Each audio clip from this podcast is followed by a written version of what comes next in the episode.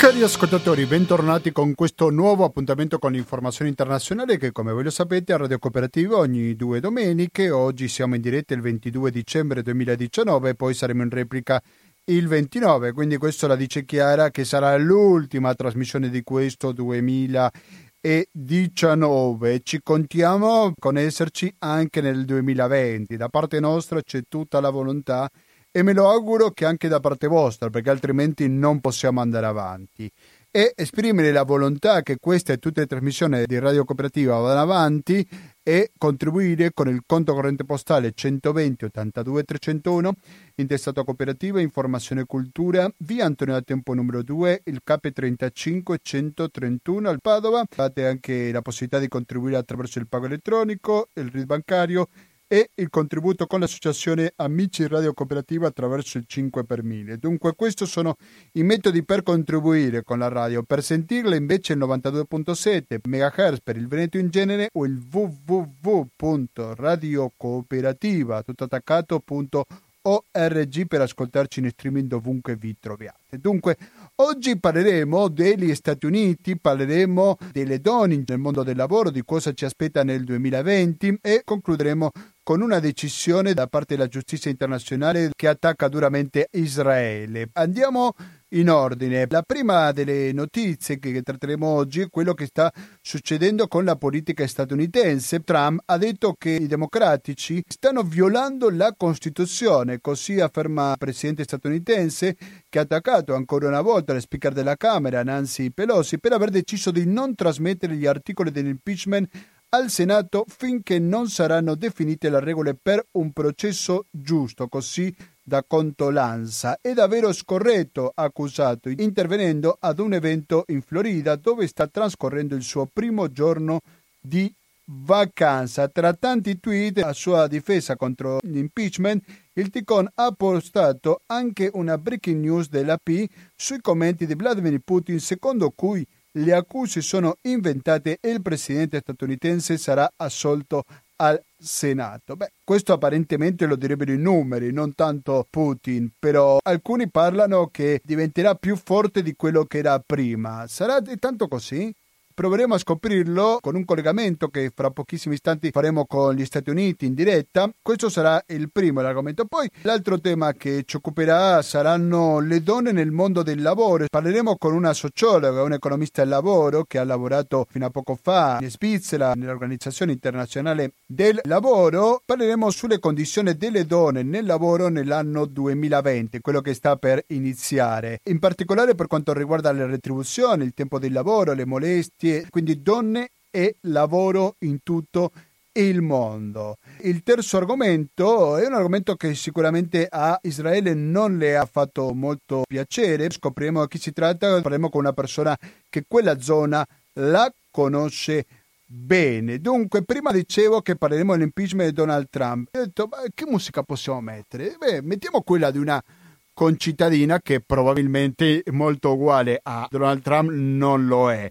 sicuramente. Mi sto riferendo a John Baez, un'altra newyorkese dell'anno 41, del 9 gennaio, quindi fra poco compirà gli anni. Rimanete all'ascolto, fra poco torniamo con un collegamento con New York. Well, I'll be damned, here comes your ghost again, but that's not unusual. It's just that the moon is full. Happen to call. 18 e 47 minuti, l'orologio che ho davanti a miei occhi. Cosa migliore che sentire John Baez per parlare dopo di Donald Trump, dell'altro newyorkese, no? Che sicuramente la pensa molto diversamente. Ma vorrei capire come la pensa, soprattutto qual è la visione che ha Luca Mazzucato, al quale saluto e do il benvenuto. Buonasera, per me buon pomeriggio per te, Luca.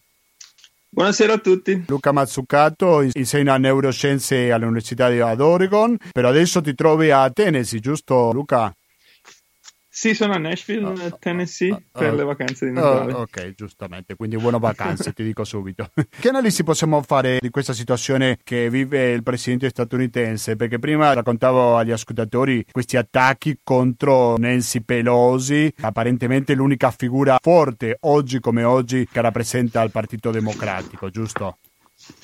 Sì, senz'altro sì. Nancy Pelosi è una stratega eh, estremamente capace che ha orchestrato e, e come si dice micromanage uh, um, uh, nei più minimi dettagli è riuscita a creare questo, questo impeachment contro Trump dopo che si era opposta all'impeachment di Trump in seguito al Mueller, al Mueller Report, che era il report sul, sulla collusione con, con la Russia eh, per le elezioni del 2016, si era, eh, si era, opposta a quello ed è stata costretta a, a cambiare idea in settembre dopo il, dopo il dossier del, di questo uh, funzionario uh, la cui identità è segreta che ha riportato la, la telefonata con l'Ucraina eh, di Trump, si è, si è, vista costretta a cambiare completamente corso degli eventi e eh, da, dopo una fortissima pressione della base del partito e al- della sinistra, diciamo, a,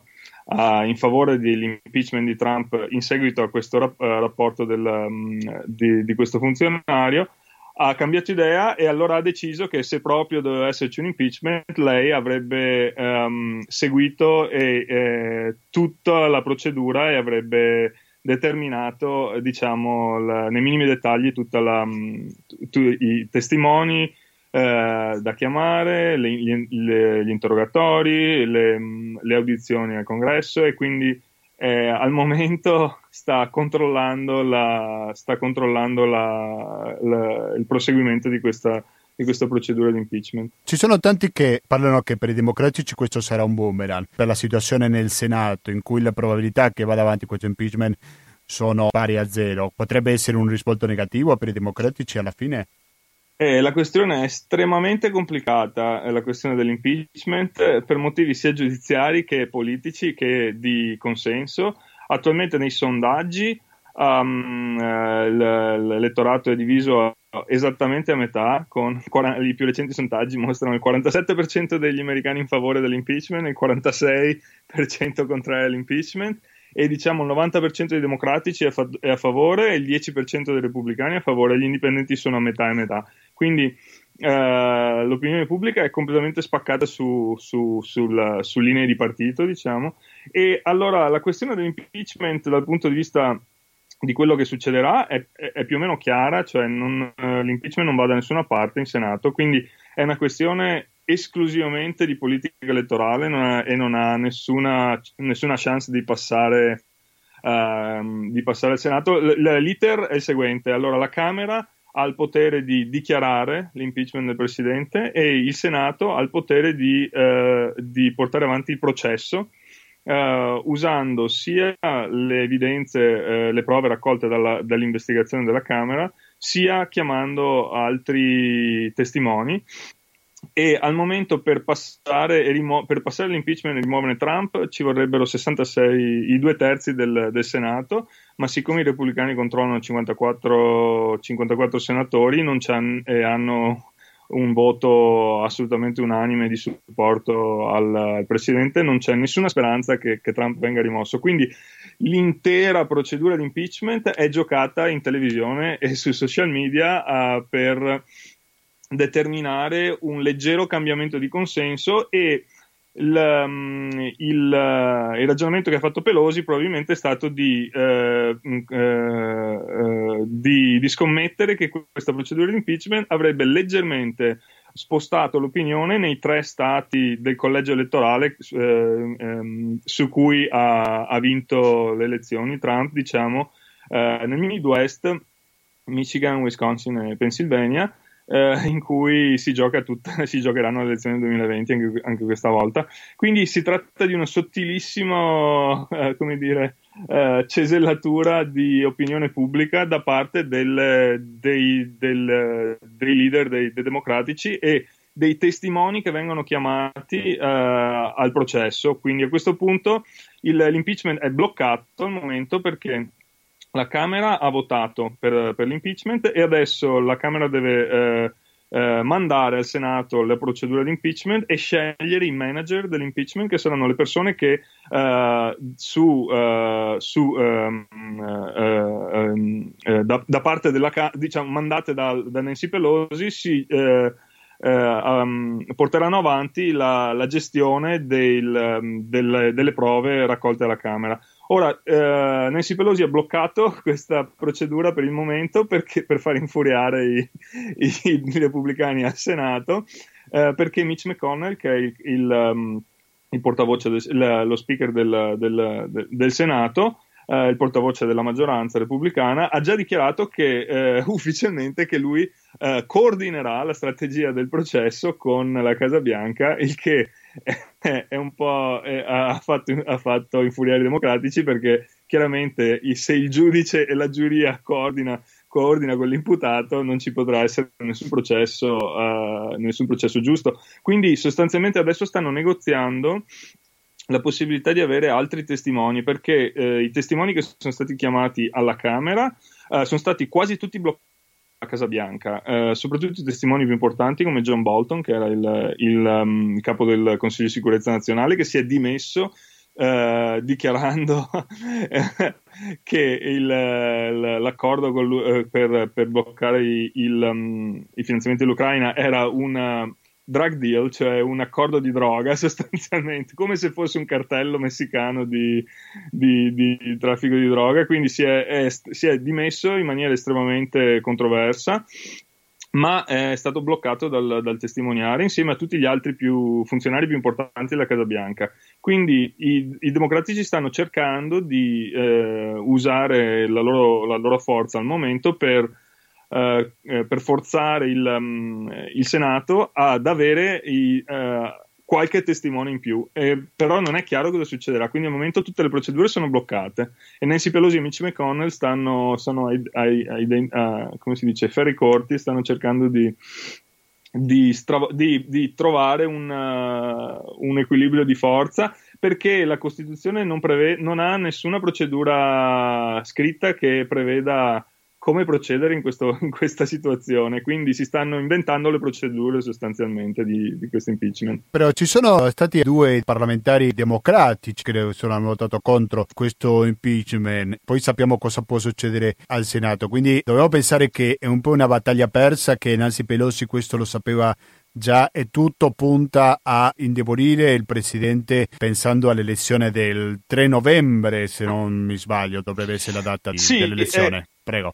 Sì, questa, questa esattamente, eh, almeno sì, per quello che eh, per, le, per, le, interpretazioni dei commentatori è esattamente um, la strategia. Intanto, appunto, com- come hai detto, ci sono stati due democratici che hanno, che, ha, che hanno votato contro l'impeachment e un democratico del New Jersey ha, ha, ha cambiato partito, essendo in uno dei distretti che hanno, è stato eletto come uh, uh, congressman democratico, ma in un distretto che ha votato per Trump alle elezioni. Uh, presidenziali, quindi in pericolo di non essere rieletto, ha cambiato casacca ed è diventato uh, repubblicano, però nonostante queste tre de- piccole defezioni, diciamo il partito ha, ha, ha, ha tenuto e la maggior parte dei democratici, dei, dei congressmen democratici eletti in distretti eh, swing district, quelli che possono cambiare, um, uh, hanno, che hanno votato Trump uh, alle presidenziali ma uh, democratico al congresso, hanno tutti votato a favore dell'impeachment. E, ehm, e, quindi la questione è, è, è, è estremamente, estremamente, difficile da, da, interpretare al momento.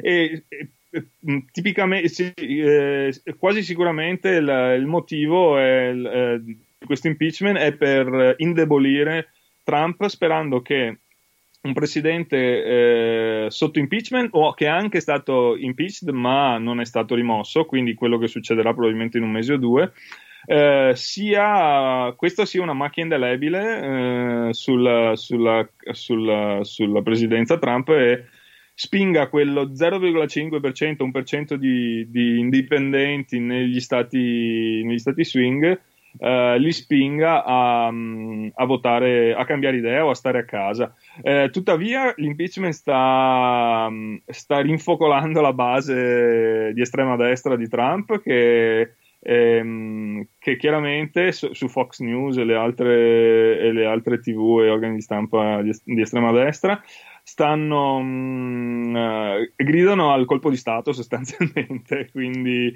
quindi l'atmosfera è estremamente tesa e non, non è chiaro come, come, come, andrà a finire. Diranno che sta per, per iniziare la tensione sarà sicuramente in salita, visto le elezioni. Sì, la tensione si sta, sta aumentando e la scommessa che ha fatto Pelosi è di riuscire a eh, finire il, l'intero processo di impeachment prima che ah, le gennaio. primarie entrino, eh, che, esatto, entro gennaio-febbraio, prima che le primarie entrino nel, nel periodo più caldo, diciamo, per fare in modo che l'impeachment non sia eh, uno degli argomenti principali della campagna elettorale, ma rimanga es- esclusivamente come una macchia di infamia sulla presidenza Trump. Quindi è veramente un, un lavoro di, di, uncinetto che Nancy Pelosi sta cercando di portare avanti al, al congresso. Forse sto peccando un po' di ingenuo, no? Però eh, non c'è un, una specie di senso di responsabilità da parte dei repubblicani, nel senso che se ci sono tutte le prove che Trump ha mentito per ambizione politica personale, non potrebbe essere un senso di responsabilità da parte di qualche parlamentare repubblicano e che ci sia sì. un fuoco amico o qualcosa del genere?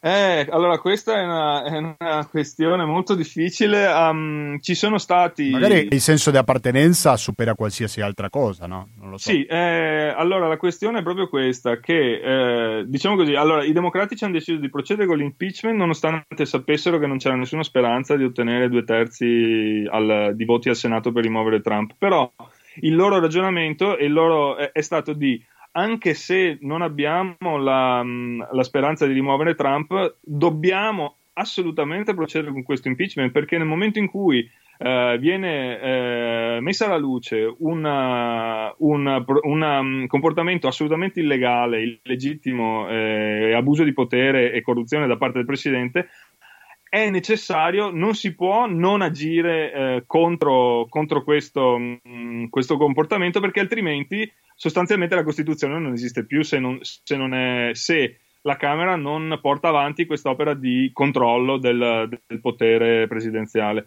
I repubblicani negli anni precedenti avevano una piccola ala del partito, i cosiddetti no Trumper, per esempio Mitt Romney, ex candidato eh, repubblicano, e altri, democra- e altri repubblic- eh, repubblicani moderati che si opponevano a Trump. Quello che è successo negli ultimi, negli ultimi due anni è che o eh, tutti i repubblicani che non erano eh, schierati monoliticamente insieme a Trump o si sono dimessi o non si ripresentano alle prossime elezioni o hanno cambiato idea e sono pro Trump. Quindi sostanzialmente il Partito Repubblicano è sotto il completo controllo di Trump. Perché? Perché se un repubblicano ehm, dice qualcosa che eh, offende Trump o che non eh, mostra il suo più eh, totale appoggio, Trump inizia a sparare tweet contro di lui e addirittura poi la, la destra mh, mm, eh, estrema eh, porta minacce di morte, eh, minacce di primarie contro i repubblicani che non, si, che non si allineano, quindi al momento il partito è completamente sotto controllo di Trump e questo è, questo è un vero problema perché nonostante il, la, l'intera strategia difensiva dei repubblicani alla Camera durante le procedure impeachment sono state non nessuno ha messo in dubbio il fatto che ci sia stato questo episodio di, eh, di corruzione sostanzialmente um, del, del, presidente ucraino, ma le uniche proteste sono state sulla procedura, cioè all'inizio non c'erano testimoni pubblici, poi hanno aperto le, le testimonianze pubbliche, allora hanno fatto le cose troppo in fretta o troppo piano. Tutte questioni di, eh, di lana caprina sulle procedure, ma nessuno si è mai um, ha mai dichiarato che non è stato commesso il fatto, sostanzialmente, cioè, cioè nel, nel, nella sostanza dei fatti è chiaro a tutti ed è talme, completamente ovvio che è la, che il, um, che il fatto sussiste in pratica. E i repubblicani hanno abdicato alla dif- difesa della Costituzione che sostanzialmente che era il loro, che era il loro principale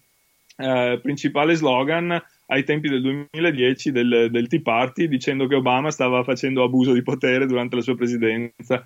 E quindi la situazione è del tutto paradossale al momento e se vorrei, vorrei anche ehm, menzionare questa cosa mi ha ricordato moltissimo, non so se, se se ne è parlato in Italia, del, um, nel 1968 la campagna elettorale tra Nixon e Lyndon Johnson e mi ha ricordato moltissimo il fatto che è stato scoperto nel 2007 che Lyndon Johnson, eh, un mese prima della campagna elettorale del, del voto nel 1968, era eh, a parità di sondaggi e Lyndon Johnson stava cercando in tutti i modi di um, portare il presidente del Vietnam del Sud al tavolo di pace della trattativa col Vietnam del Nord, durante, perché c'era appena stata l'escalation in Vietnam, e Lyndon Johnson aveva aveva, uh, um, aveva, capito che l'unico modo per, uh, per, vincere le elezioni per Hubert Humphrey era se uh, i democratici avessero fatto partire il processo di pace per fermare la guerra. E Nixon aveva capito che questo era il, il principale ostacolo alla sua elezione e tramite canali privati ha contattato il presidente del Vietnam del Sud e, eh, ha, e, gli ha detto guarda Johnson sta cercando di svenderti se blocchi all'ultimo momento i, i, i, il, um, i dialoghi di pace, eh, io verrò eletto e ti farò un, un trattamento di estremo favore eh, nella mia amministrazione. E all'ultimo momento questo è successo proprio così che il presidente del Vietnam del Sud, il giorno prima delle elezioni, ha bloccato i dialoghi di pace, Nixon ha vinto dello 0,3% e dopo sappiamo tutti come è andata a finire e ha, e ha aumentato l'escalation, ha, ha eh, l'invasione, eccetera, eccetera. Quindi in pratica, in, in, con l'elezione del 68, Nixon, che è come dire l'archetipo del presidente più corrotto della storia, fino a Trump, ha usato la, questi, questi ma, ma, macchinazioni di, di, politica estera per uh, farsi eleggere. E adesso è chiaro a tutti che Trump l'ha fatto la prima volta con, uh, con, con la Russia e ora lo sta facendo con l'Ucraina. E, um, e le analogie sono incredibili, eh, sta, sta, prendendo esattamente le lezioni da... E chiaramente Nixon ha avuto successo in quell'epoca perché nessun, non c'era nessun documento che provasse che lui era stato la persona che aveva dato l'ordine a, a Enchel, no? che era questa, um, eh, il tramite con, con il Vietnam del Sud, di bloccare i negoziati di pace. E la, lo stesso argomento che sta usando Trump adesso è che non c'è nessuna prova scritta che lui abbia dato l'ordine di eh, testuale bloccare gli aiuti all'Ucraina eh, se Zelensky, il presidente ucraino, avesse iniziato um, il, uh, avesse annunciato l'investigazione contro Biden.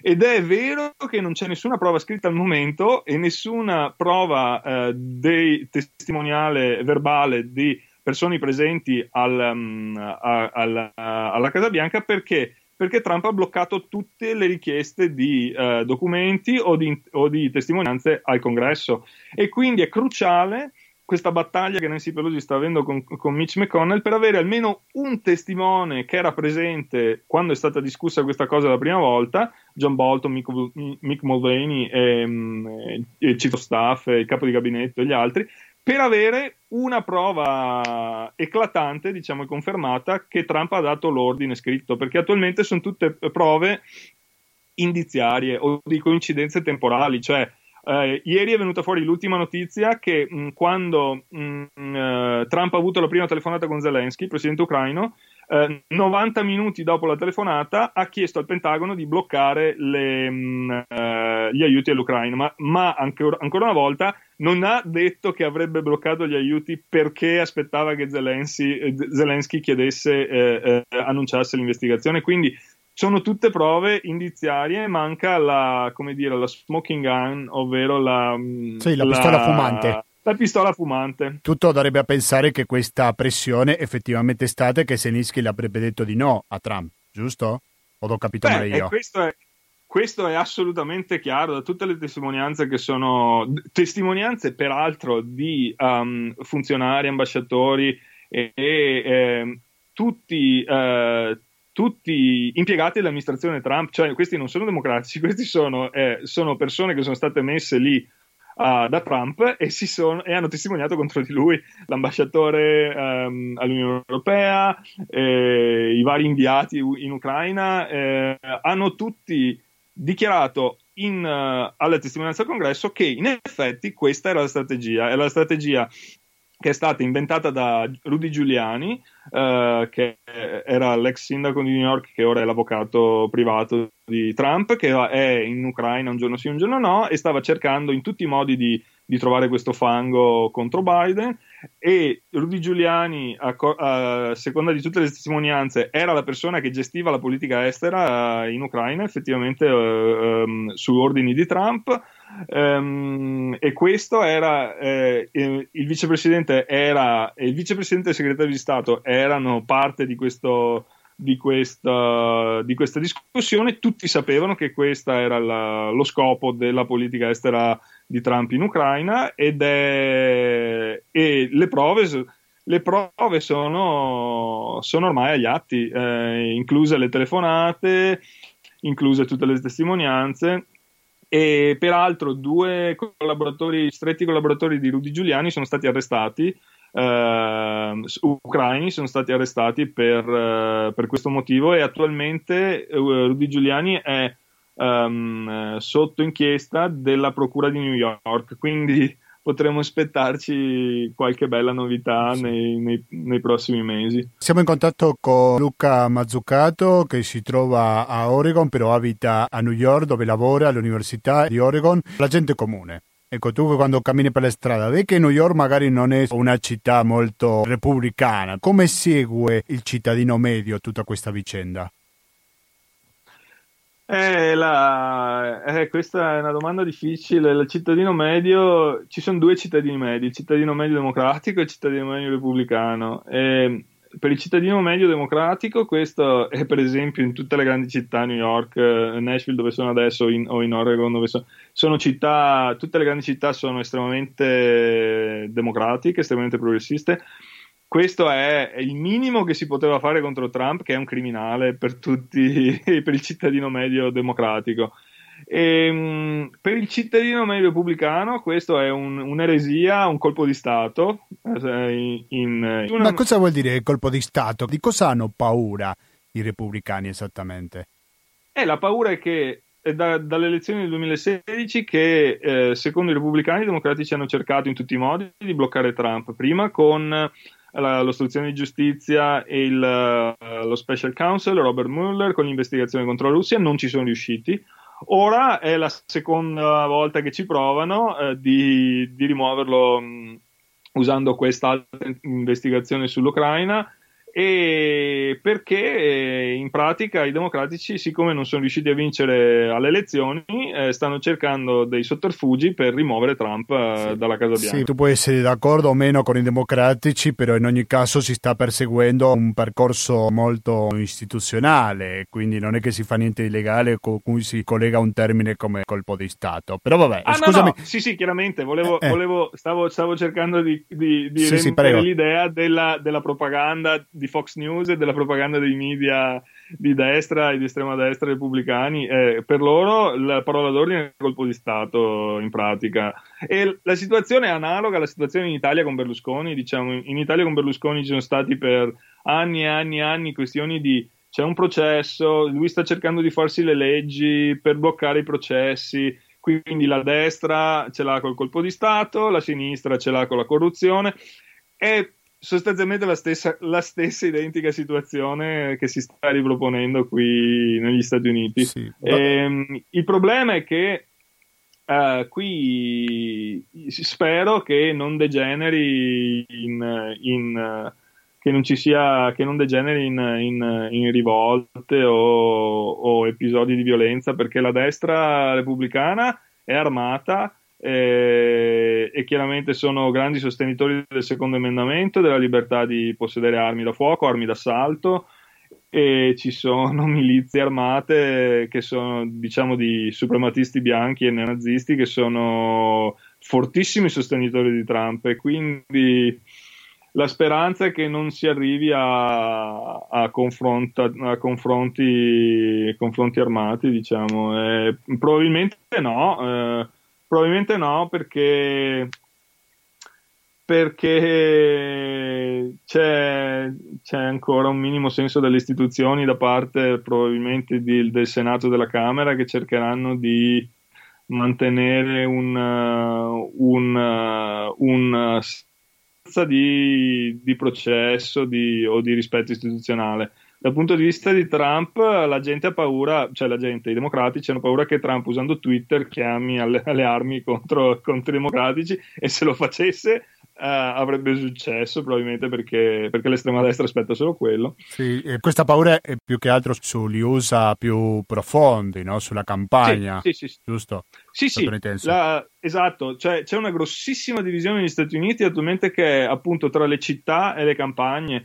Tutte le maggiori città sono estremamente democratiche, anche nel sud, per esempio io mi trovo a Nashville nel Tennessee ora, il Tennessee è uno stato solidamente repubblicano, con solida maggioranza repubblicana, ma Nashville, che è la città principale di 2 milioni di abitanti, la capitale, eh, è solidamente democratica. Appena si esce dalla città, nella campagna, le campagne sono, sono, uh, sono repubblicane e la gente è armata. E, um, quindi c'è questo grossissimo divario, grossissimo contrasto tra Uh, città e, e, campagne. Sì, ma dipenderà anche da quale città, anche, no? Perché se parliamo del caso del Texas, no? Che è sempre stato un feudo repubblicano, è un po' diverso.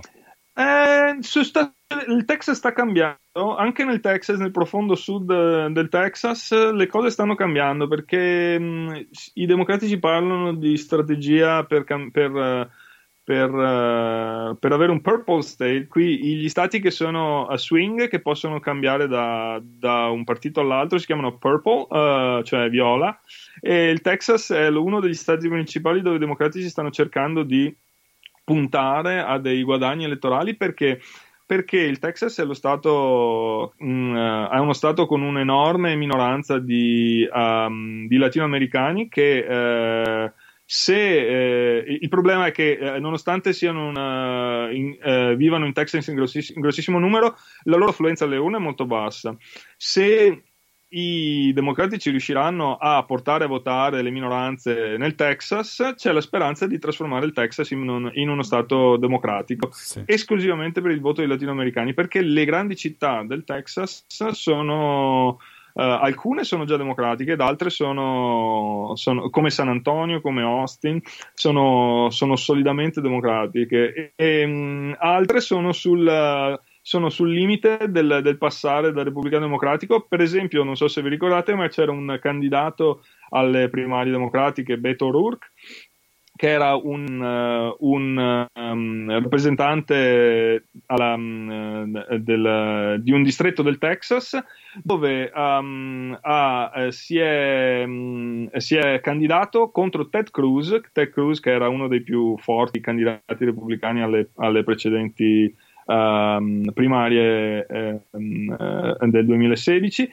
e ha perso contro Ted Cruz del, di, di 1-2%, di pochissimo. Sì, che nessuno se l'aspettava. È, sì, nessuno beh, se l'aspettava eh, in una roccaforte repubblicana, eh, quindi siamo, siamo, lì lì. Il problema del Partito Repubblicano è che il, um, si basa, tutta la sua strategia elettorale si basa sulla supremazia bianca, su una questione razziale, sopra, so, uh, sostanzialmente che eh, è retrograda perché la, eh, le minoranze demograficamente aumentano sempre di più, eh, le, quindi la, la, maggioranza bianca è in declino e il, il, Partito Repubblicano è arroccato su posizioni razziste che, non, eh, che sicuramente non portano da nessuna parte, quindi è una questione di tempo e, de- e le questioni demografiche di popolazione eh, semplicemente eh, eroderanno la base repubblicana. Quindi la strategia repubblicana al momento è di estremizzare il più possibile il clima politico per portare, energizzare la base di estrema destra oh, certo. e avere un'enorme affluenza alle urne della base di estrema destra per, uh, per um, e sopprimere il voto delle minoranze che votano democratico per per riuscire a, a, a vincere le prossime elezioni. Certo, è una strategia sia drammatica, ma questa è la, la, scelta del partito. Che il voto emotevole mi sembra abbastanza chiaro e sto pensando al caso della costa ovest statunitense che era sempre legato ai repubblicani. Ricordiamo che Ronald Reagan proprio viene da quella parte del paese e poi sappiamo che adesso è più che altro democratiche, no? Probabilmente c'entrerà un fatto come l'immigrazione latinoamericana soprattutto, giusto? Assolutamente. Quindi, Quindi cambiano volte, i movimenti migratori sicuramente influenzano sulle scelte elettorali. Prego. Assolutamente, momenti, la California è l'esempio più eclatante di questo fenomeno, cioè la California è come gli Stati Uniti eh, saranno fra vent'anni, la California ha la minoranza latinoamericana che è estremamente attiva e dall'epoca di Reagan che citavi appunto negli anni Ottanta il massimo, il massimo picco dei, dei, repubblicani fino a metà degli anni 90 la California sempre mh, mm, repubblicana fino a che eh, la, popolazio- la, popolazione di immigrati latinoamericani o asiatici o, no, mm, o, o di altri stati, di altri, di altri paesi hanno si sono coalizzati, hanno iniziato a partecipare alle elezioni e attualmente sono la forza, gli afroamericani e i latinoamericani sono la forza principale del Partito Democratico in California, sono una, una potenza e, e, controllano il partito, quindi la California attualmente è il, come dire, il raggio più avanzato, il raggio di sole più avanzato del progresso del, uh, del, dell'ala progressista del Partito Democratico ed è basato, questo, e questo progressismo è basato ed è, ed è forzato dal, dalle minoranze dalle minoranze latinoamericane e afroamericane. E, e, questo è uno specchio di come di, questa tutta la costa ovest è, si sta trasformando in, questo, in, questa direzione e questo è lo specchio di come saranno gli Stati Uniti fra un, un 10 o 20 anni. Eh, il Texas sta andando nella stessa traiettoria perché con l'immigrazione dal, dal, Sud America si sta trasformando in una, in una, in una, Califor- in una piccola California, in una grande California, perché è lo stato più grande.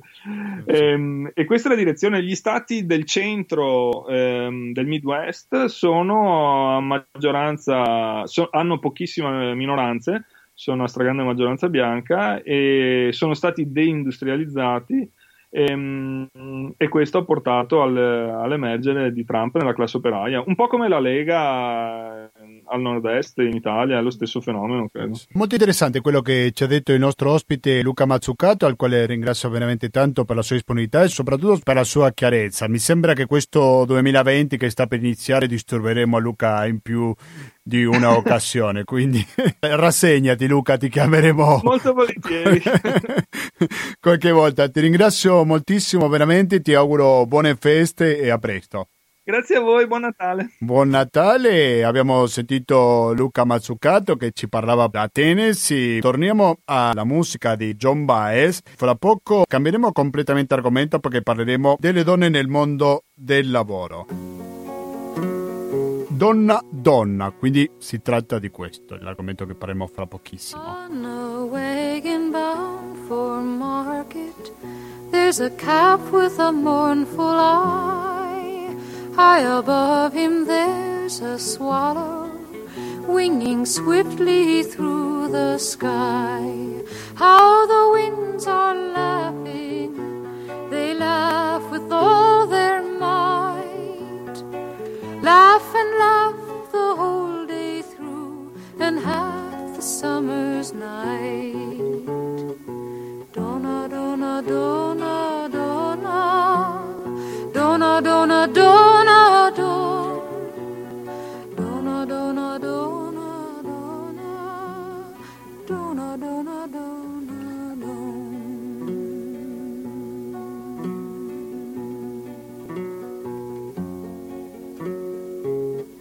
abbiamo sentito John Baez cantando Donna Donna. A è un brano che piace molto, no? non so come la pensate voi. E credo che questo brano musicale ci serve un po' per entrare all'argomento che volevo parlare oggi perché stiamo finendo un anno in cui le donne sempre hanno avuto un maggiore protagonista grazie alle loro lotte, grazie alle loro rivendicazioni. La strada fatta è molta, però la strada da fare è ancora di più.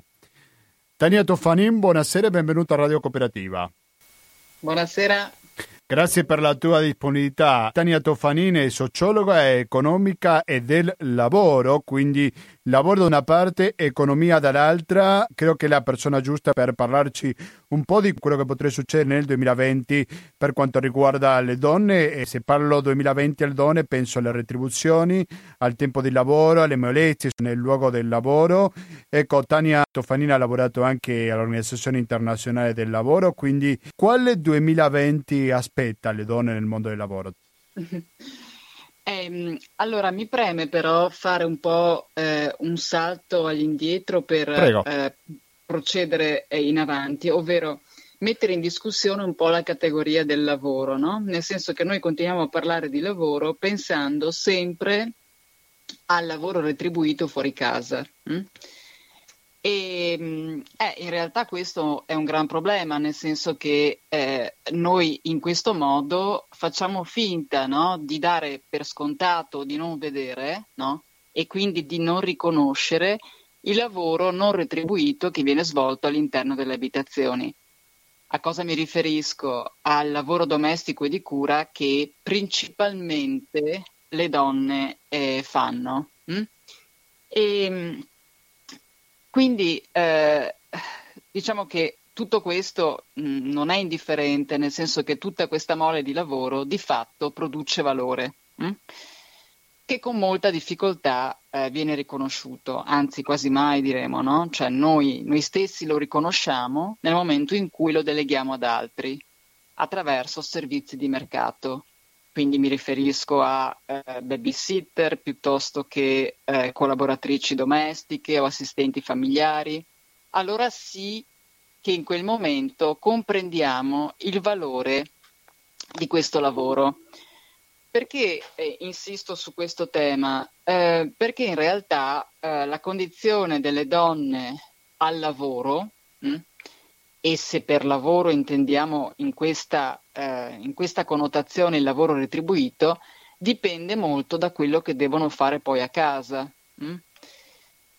Nel senso che eh, nei paesi dove c'è un equilibrio tra partner all'interno eh, quindi della coppia per la divisione del lavoro domestico e di cura, le donne sono più disponibili al lavoro retribuito. Hm? Quindi questa, questa, premessa è un po' necessaria perché continuiamo altrimenti a parlare di lavoro senza una, una connotazione specifica no? e eh, com- complessa, direi, insomma, di lavoro. Allora, eh, cosa aspetta le donne nel 2020 per ritornare alla tua domanda? Ma eh, quest'anno eh, l'Organizzazione Internazionale del Lavoro ha lanciato una nuova convenzione sulle eh, molestie e gli abusi nei luoghi di lavoro. Questione eh, piuttosto, ehm, come dire, complessa, poco agita, vedremo poi le ragioni, intendo eh, poco osservata, insomma, no? Eh, se vogliamo a distanza questa convenzione dalla prima convenzione sulle donne che proprio l'Organizzazione Internazionale del Lavoro ha eh, lanciato nel 1919. Si trattava allora della convenzione numero 3 sulla protezione della maternità hm, al lavoro. È passato un secolo e eh, viene da dire che molti problemi sono rimasti sul tappeto, nel senso che ehm, le donne lavorano di più, però eh, diciamo che eh, in questi ultimi anni, specialmente dopo la crisi economica, è diventato, è diventato chiaro che non è il lavoro che emancipa in sé, hm? eh, ovvero il lavoro certamente e quindi più che altro, più che il lavoro, la disponibilità economica, quindi un reddito, no? emancipa da condizioni di dipendenza, ma non è sufficiente. Non è sufficiente perché occorre chiedersi infatti a quali condizioni si lavora. Io credo che su questo punto eh, ci siano parecchi problemi perché specialmente dopo la crisi eh, di fatto eh, pochi si sono occupati di guardare attentamente alle condizioni di lavoro, nel senso che eh, la crisi in qualche modo ha agito come eh, un grande spauracchio, no? della serie ehm, queste sono le condizioni date, non sono mo- modificabili perché l'alternativa è non lavorare e quindi ehm, c'è stata una radicale e fortissima pressione per l'accettazione di qualsiasi condizione di lavoro. Mm? Questo viene da dire a misura maggiore eh, nel caso delle donne, che proprio in relazione alla crisi, se guardiamo al contesto non solo italiano, insomma, ma diciamo mediterraneo, dell'Europa eh, meridionale, si sono molto eh, mosse dall'area dell'inattività a quella dell'attività e quindi sono sì più occupate, no? Però poi se andiamo a guardare i dati vediamo che sono occupate con lavori a tempo parziale, no? Involontario però. Cosa significa? Che lavorano a tempo parziale, però non, no, in realtà non vogliono lavorare a tempo parziale, no? Subiscono una decurtazione salariale. E anche questo è un grande problema, no? Perché poi eh, tutto questo in realtà ci porta a dire, eh, ci porta in qualche modo a celebrare, no? Una finta emancipazione, no? nel senso che si continua a dire che le donne sono molto più occupate che in passato, ma poi non si guarda bene invece a quali condizioni sono occupate e quindi, ritornando a quello che dicevi inizialmente, alle condizioni retributive, ad esempio, dove c'è ancora una grande sofferenza, mh? agli orari di lavoro che di fatto eh, stanno massacrando tantissime donne eh, strette tra la volontà di avere dei figli e l'impossibilità no, di tenere assieme lavoro e vita familiare. Di solito si giustifica questo minor lavoro o lavoro part-time non ricercato sicuramente con un collegamento che si fa fra la femminilità e la maternità, quindi che a volte si fa fatica a scollegare questi due fenomeni e quindi dici vabbè tu lavori a tempo parziale ma poi ti devi occupare della famiglia, giusto? Certo, ehm, sì, in effetti le statistiche anche europee sul part-time, se guardate bene però, ci dicono diverse cose. C'è proprio una eh, tipologia di part-time che è il part-time involontario, che, come dice il termine, no, in qualche modo è imposto ai lavoratori e alle lavoratrici, no? Molte lavoratrici, per, per, i motivi che dicevi e quindi per il fatto che devono accudire bambini o comunque prestare più attenzione al lavoro domestico e di cura, a volte sono costrette a scegliere il tempo parziale, hm? pur non volendolo, perché sappiamo che il tempo parziale comporta un salario che magari non è dimezzato, però certamente molto inferiore rispetto al salario no? che invece è previsto per un tempo pieno. E questo ha delle ripercussioni, perché ha delle ripercussioni. Eh, avere un tempo parziale significa avere anche dei diritti dimezzati nel luogo di lavoro. Hm? Spesso significa anche avere poi, anzi, scusami, non spesso, ma ovviamente significa avere poi anche una, una pensione che ne risente. Sì, scusa se ti interrompo, Tania, però perché diritti dimezzati? Beh, perché eh, come dire, la, la, la, i diritti associati a un tempo parziale no? eh, sono presenti alla, alla, pari di un tempo normale in termini di tipologie, no? ma la quantità di ore, ad esempio, di ferie, la quantità di ore di eh, permessi, no?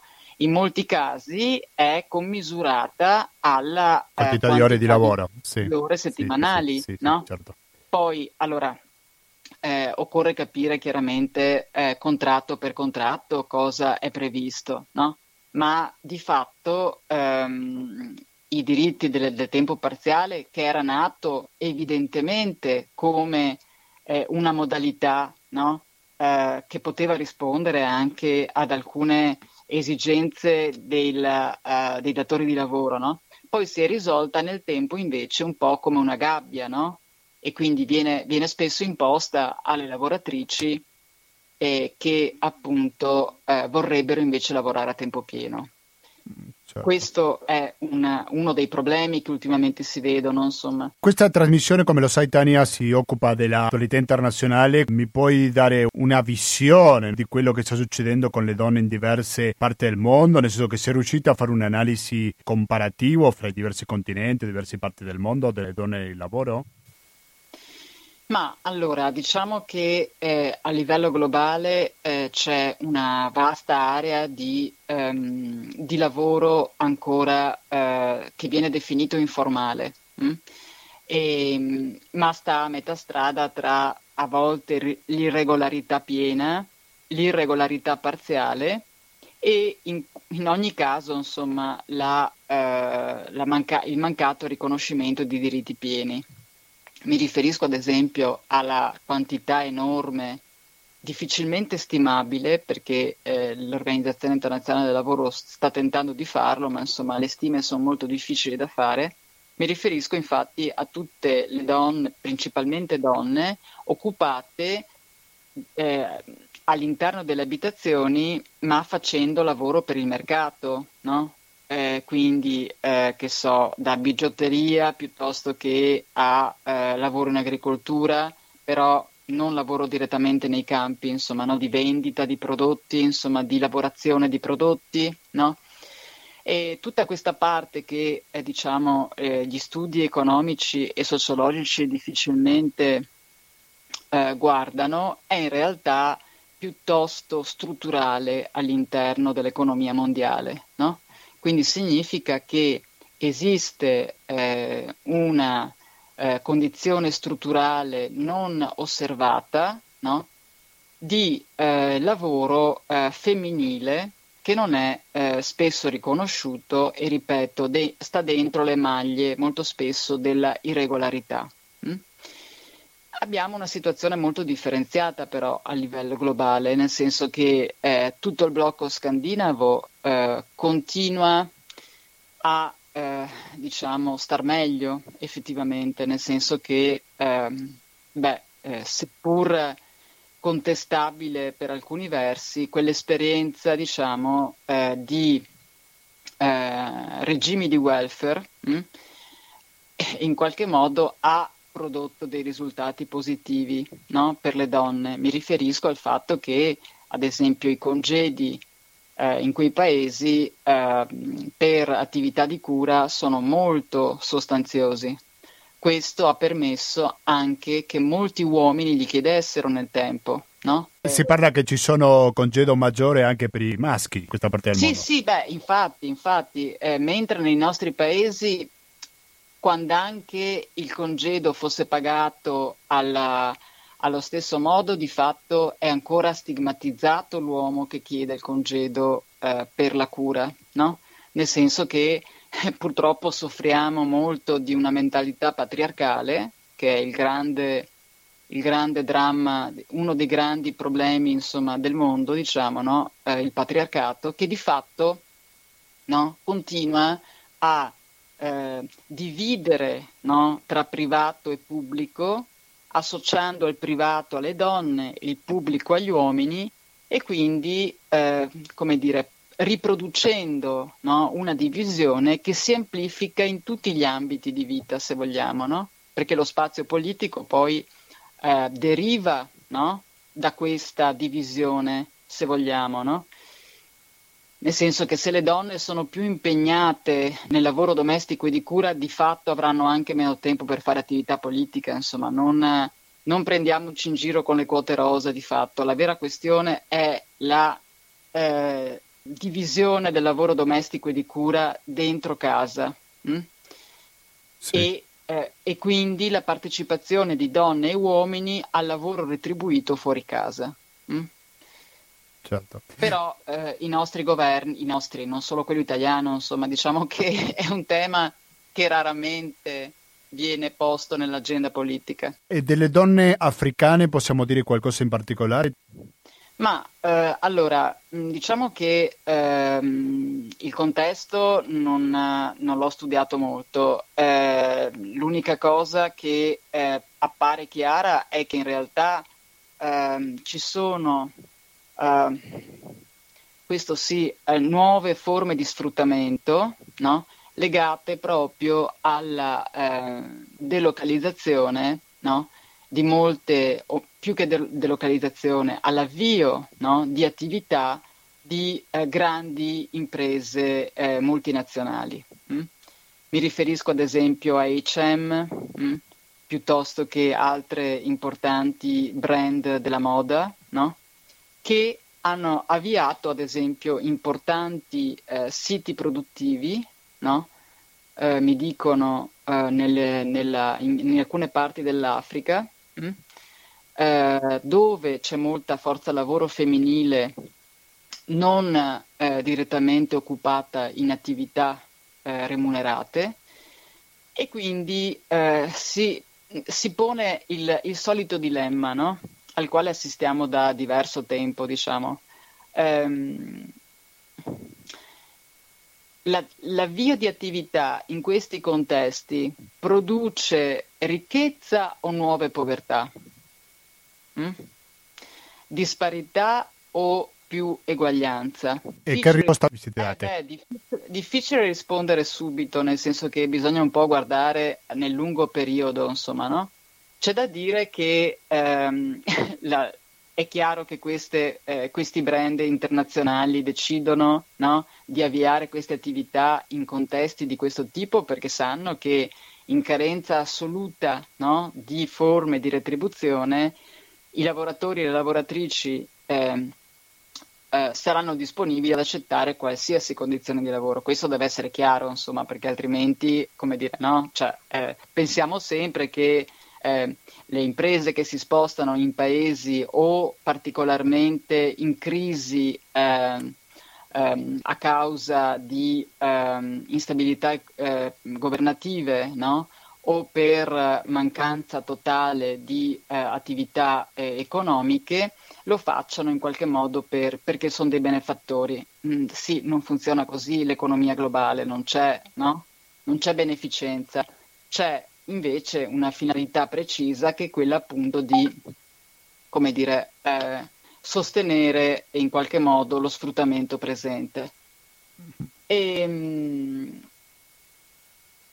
ripeto, eh, sono movimenti in atto anche, beh, ce ne sono alcuni in atto da molto tempo, altri, mi riferisco a quelli che ho nominato, più recenti per i quali osserve- eh, servirà un po' osservare nel lungo periodo cosa producono. Tania, io ti ringrazio veramente tanto e mi scuso con te e anche con gli ascoltatori perché non ho dato prima un'informazione importante, ovvero che la nostra ospite è autrice di un libro che si chiama Fabbriche Invisibili, storie di donne lavoranti a domicilio, un libro che consiglio, ha già tre anni perché è del 2016 però attuale riguarda molto di quello che Tania Toffanin ci ha appena spiegato. Quindi grazie e buon lavoro Tania, un saluto grazie e buone feste. Grazie. Ciao, a grazie. Ciao. Tania Tofarin, che lo ricordo è sociologa vuoi economica, vuoi del lavoro, che ci ha parlato del donne e lavoro nel mondo. Adesso, cari ascoltatori, sentiamo un altro brano e quando torniamo parleremo della Corte Penale Internazionale che ha deciso che avverrà una vera e propria indagine su presunti crimini di guerra da parte di Israele sulle terre della Palestina. Restate all'ascolto, torniamo fra poco, sempre in compagnia di John Baez, naturalmente.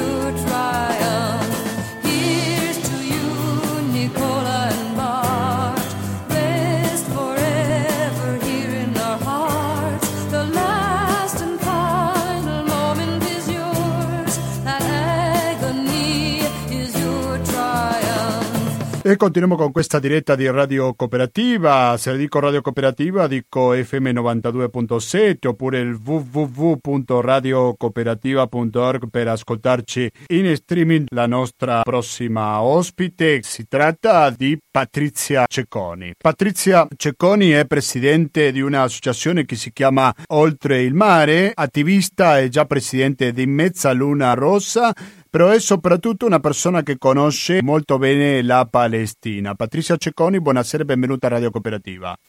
Buonasera a voi e grazie di avermi chiamato. No, grazie a te per accettare l'invito. Perché chiamiamo Patrizia Cecconi? Perché c'è stata una notizia che qualcuno se l'aspettava, qualcuno no, che riguarda Israele e una decisione da parte della Corte Penale Internazionale che, come dicevo prima agli ascoltatori, ha deciso che avverrà una vera e propria indagine su presunti crimini di guerra da parte di Israele sulle terre della Palestina. Terra che tu conosci bene, che viaggi spesso. Come possiamo possiamo commentare questa notizia? Te l'aspettavi? Eh, dunque, veramente sono cinque anni che i palestinesi aspettano che questa notizia venga data. Mm, diciamo che mm, io non sono molto ottimista per la verità. Eh. E comunque ricordiamo anche che la signora Fatou, eh, cioè la stessa che adesso ehm, eh, autonomamente pare abbia eh, ipotizzato, attenzione, ha ipotizzato di poter, ehm, di poter addivenire ad una ehm, indagine su eventuali, cioè tutto in chiave ipotetica, crimini, eccetera. La signora Fatou Bensouda il 29 novembre eh, si è rifiutata di eh, incontrare la delegazione che da tutto, da tutto, il mondo, no, ma insomma da alcune parti del mondo e comunque da molti paesi europei, compresa l'Italia, era andata all'AIA per poter, eh, il 29 novembre è un giorno importante no? eh, per la Palestina, era andata all'AIA e voleva praticamente avere questo incontro, lei si è rifiutata, ha mandato al suo posto e soltanto dopo così insistenze due persone di so, vice, vice, vice, non si sa che, pare che non conoscessero neanche il problema. Quindi ecco, e poi ci sono anche altri trascorsi della signora Bensouda, per cui io non è che sarei molto molto mh, eh, ottimista, anzi ti dirò di più, mh, ho anche paura che questa cosa possa avere, come altre situazioni simili hanno avuto in passato, possa avere addirittura un uh, effetto boomerang. Eh, ovviamente spero di essere smentita, lo spero proprio con tutto il cuore, mi pare chiaro, però eh, per essere realista questa cosa la devo mettere in conto mm, perché mh, mm, potrebbe finire tutto con un nulla di fatto e con uh, un Israele, già, già Netanyahu si è espresso in questi termini, eh, aggiungerebbe questo elemento al senso così raccontato di persecuzione nei confronti di Israele.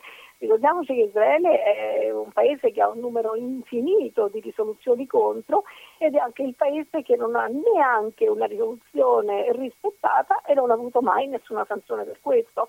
Però il gioco è Israele, ha, qualcuno ce l'ha con lui perché Israele ha tante risoluzioni contro. Ecco, non vorrei che finisse in questo modo, questo ce lo dobbiamo dire, insomma.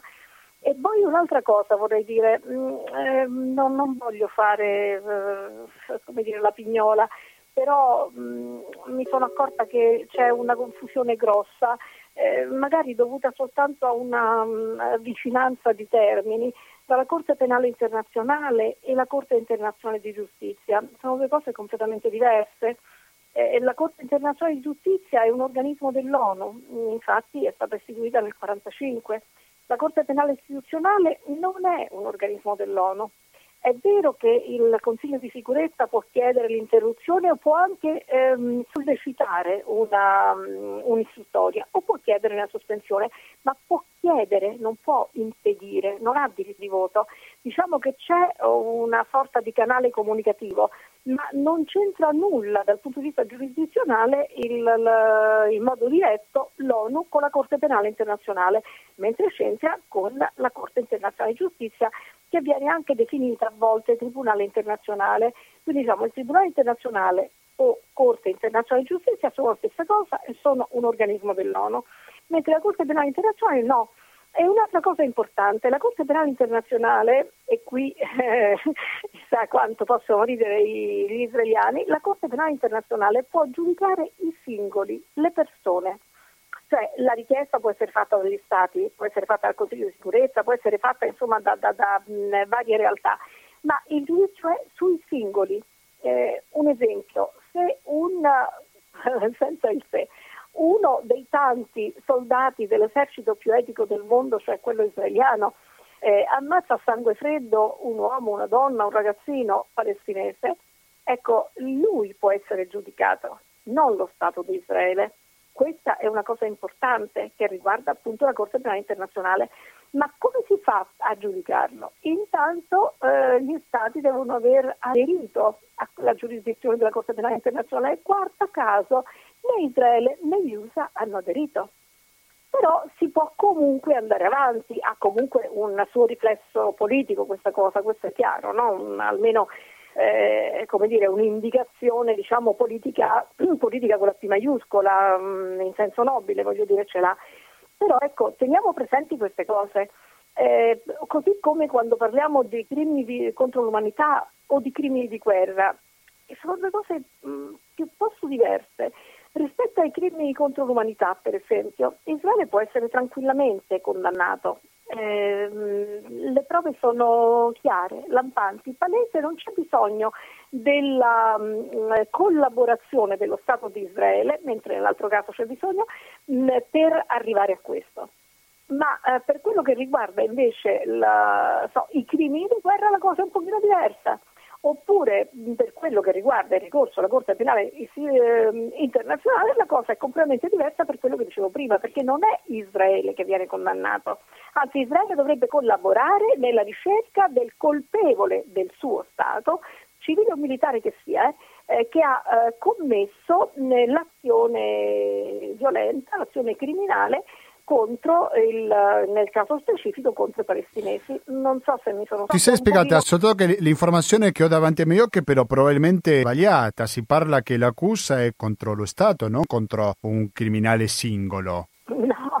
La Corte Penale Internazionale non può eh, emettere un giudizio contro uno Stato. Ti ringrazio molto per questo chiarimento giuridico e possiamo dire che è un valore più politico, trattino morale che giuridico, quindi che veramente possa cambiare qualcosa, anche se in questa risoluzione di Fatou Bensouada, lo ricordo che il procuratore capo della Corte Penale Internazionale parla di prove sufficiente contro Israele, però comunque sembra che alla fine no, finirà un nulla da fatto, no? come dicevi prima contro i soldati dell'esercito israeliano che hanno commesso questo, questo e questo.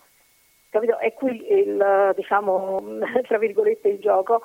E comunque io non sono una giurista, ovviamente ho un pochino le mani in pasta, mi pare ovvio, non, però non sono una giurista, però posso mandare delle, dei lavori, per esempio c'è un lavoro divulgativo molto ben fatto di Ugo Giannangeli, e che anzi io bisogna anche a intervistare la, la, se lui è disponibile, insomma, perché mh, penso che abbia proprio la, la, capacità di spiegare in modo molto semplice, eh, mh, relativamente semplice quando c'è di mezzo questo tipo di, di argomenti, è chiaro che c'è sempre un po' di eh, così, mh, eh, attenzione alle, ai cavigli e così via, però insomma è veramente molto molto bravo, sicuramente molto più di me perché questo è il suo lavoro specifico e, e lui è in grado di um, far capire bene questa cosa. C'è una confusione enorme, ma c'è anche tra persone assolutamente stimabilissime come i pochissimi amici giornalisti che i pochissimi proprio, insomma, no? che si occupano di questo in modo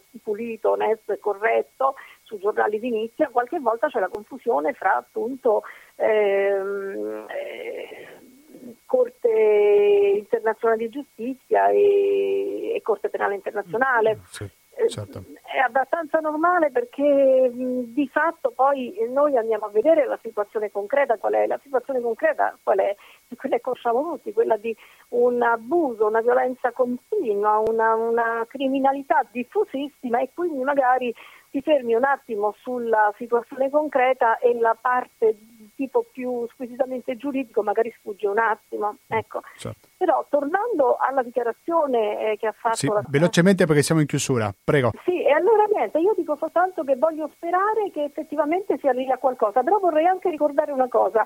Eh, qualche mese fa, se non ricordo male, a, a settembre, se non ricordo male, ehm, Trump fece un suo grosso attacco alla Corte Penale Internazionale, pur essendo uno che sta fuori.